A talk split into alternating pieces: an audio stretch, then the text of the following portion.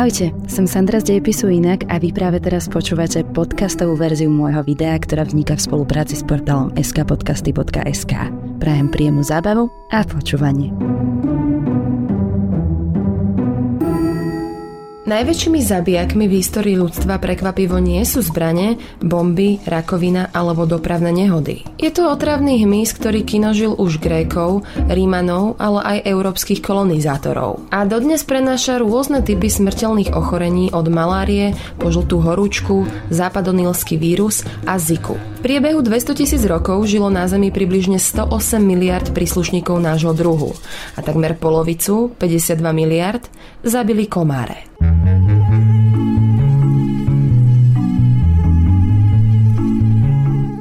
Komar je jazda tým najnenávidenejším hmyzom na celej planete a vydáva ten najotravnejší zvuk. Váži približne 2,5 mg, čo je hmotnosť špendlíkovej hlavičky. Najvýraznejšou črtou dospelého jedinca je, že má pár krídiel a cucá krv. Dospelé komáre potrebujú krv ako živinu, aby mohli produkovať vajíčka.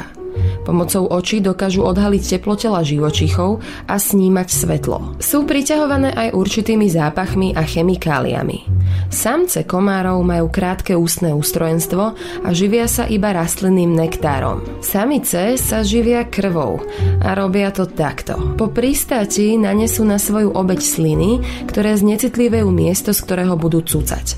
Práve toto antiseptikum spôsobuje opuchnuté svrbivé štípance. Potom si kúsadlami prerežú dierku do kože, vložia dnu svoj sosák a hľadajú žilu s krvou. Keď ju nájdu, sú schopné nasať sa do dvoj až trojnásobku svojej váhy. Pre ľudí v našich zemepisných šírkach sa komare stali len akýmsi otravným škodcom. Nevinutným zlom počas leta, proti ktorému sme sa naučili zbrojiť. Keď je postrek od mesta neefektívny a máme za sebou vlhko horúce obdobia premnoženia sa, sme schopní utratiť desiatky eur, aby sme skúpili všetko od repelentov cez sieťky, lápače hmyzu až po elektrické difúzery. Sme však ale celkom rozmaznaní, pretože ono v skutočnosti nejde o to, že sú otravní a že ich štípance svrbia. Zabúdame na to, že niektorí z nich sú smrteľní a že ročne kvôli chorobám, ktoré prenášajú, umiera viac ako milión ľudí. Vo vojenských dejinách môžeme nájsť niekoľko zaujímavých príkladov, kedy úmrtia spôsobené komármi boli oveľa vyššie ako počet úmrtí v bitkách. Malária vyzabíjala polovicu z 80 tisíc rímskych vojakov, ktorí sa pokúšali dobiť územie dnešného Škótska. Zdecimovala aj Hannibalové sily, keď dobýval Rím, rovnako od odvratila aj armády Džingis Khana z južnej Európy. Počas križiackých výprav pri pevnosti Akr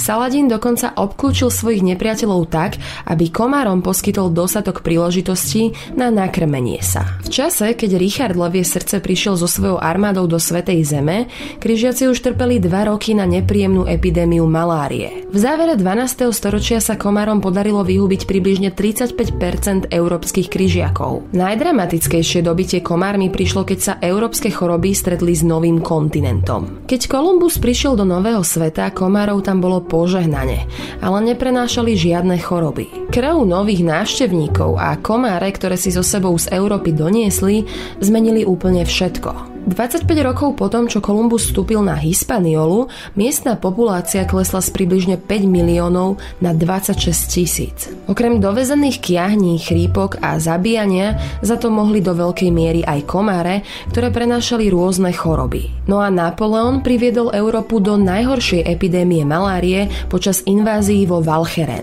Prelomil hrádze a zaplavil tak celú časť holandského kráľovstva brakickou vodou.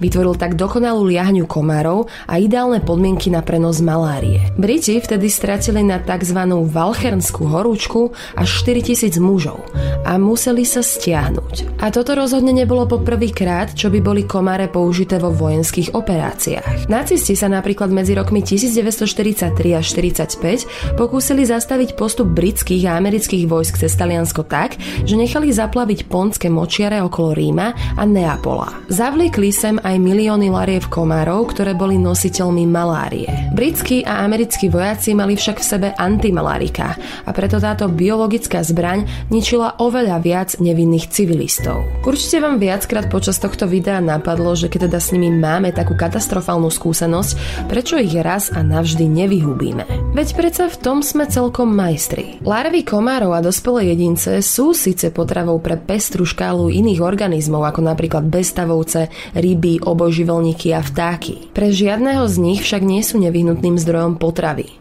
No a samce komárov síce opelujú rastlinky, pretože pijú nektár, ale je to nič v porovnaní so včelami. Existuje morálny argument, že ak ničia ľudské populácie a rozmnožujú choroby, mali by sme sa ich pokúsiť odstrániť. Avšak na druhú stranu možno ide o prirodzené znižovanie nekontrolovaného rastu svetovej populácie. Vedci sa však riadia analogiou rovnováhy síl. Ak by sme narušili rovnováhu zasahovaním do prírodného výberu, nemuselo by to dopadnúť dobre. Nikto nevie povedať, aký druh by ich nahradil.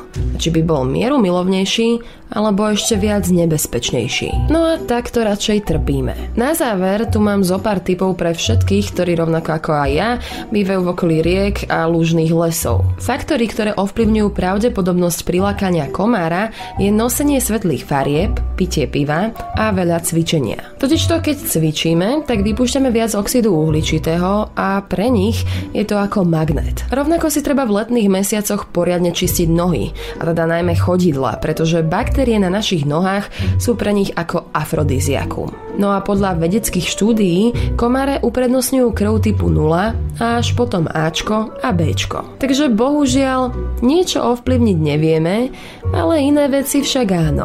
Prajem vám veľa trpezlivosti v tomto čarovnom období. Ak môžete, tak po západe slnka radšej nevychádzajte von a počas dňa sa vyhýbajte tieňu, pretože tam všade striehnú.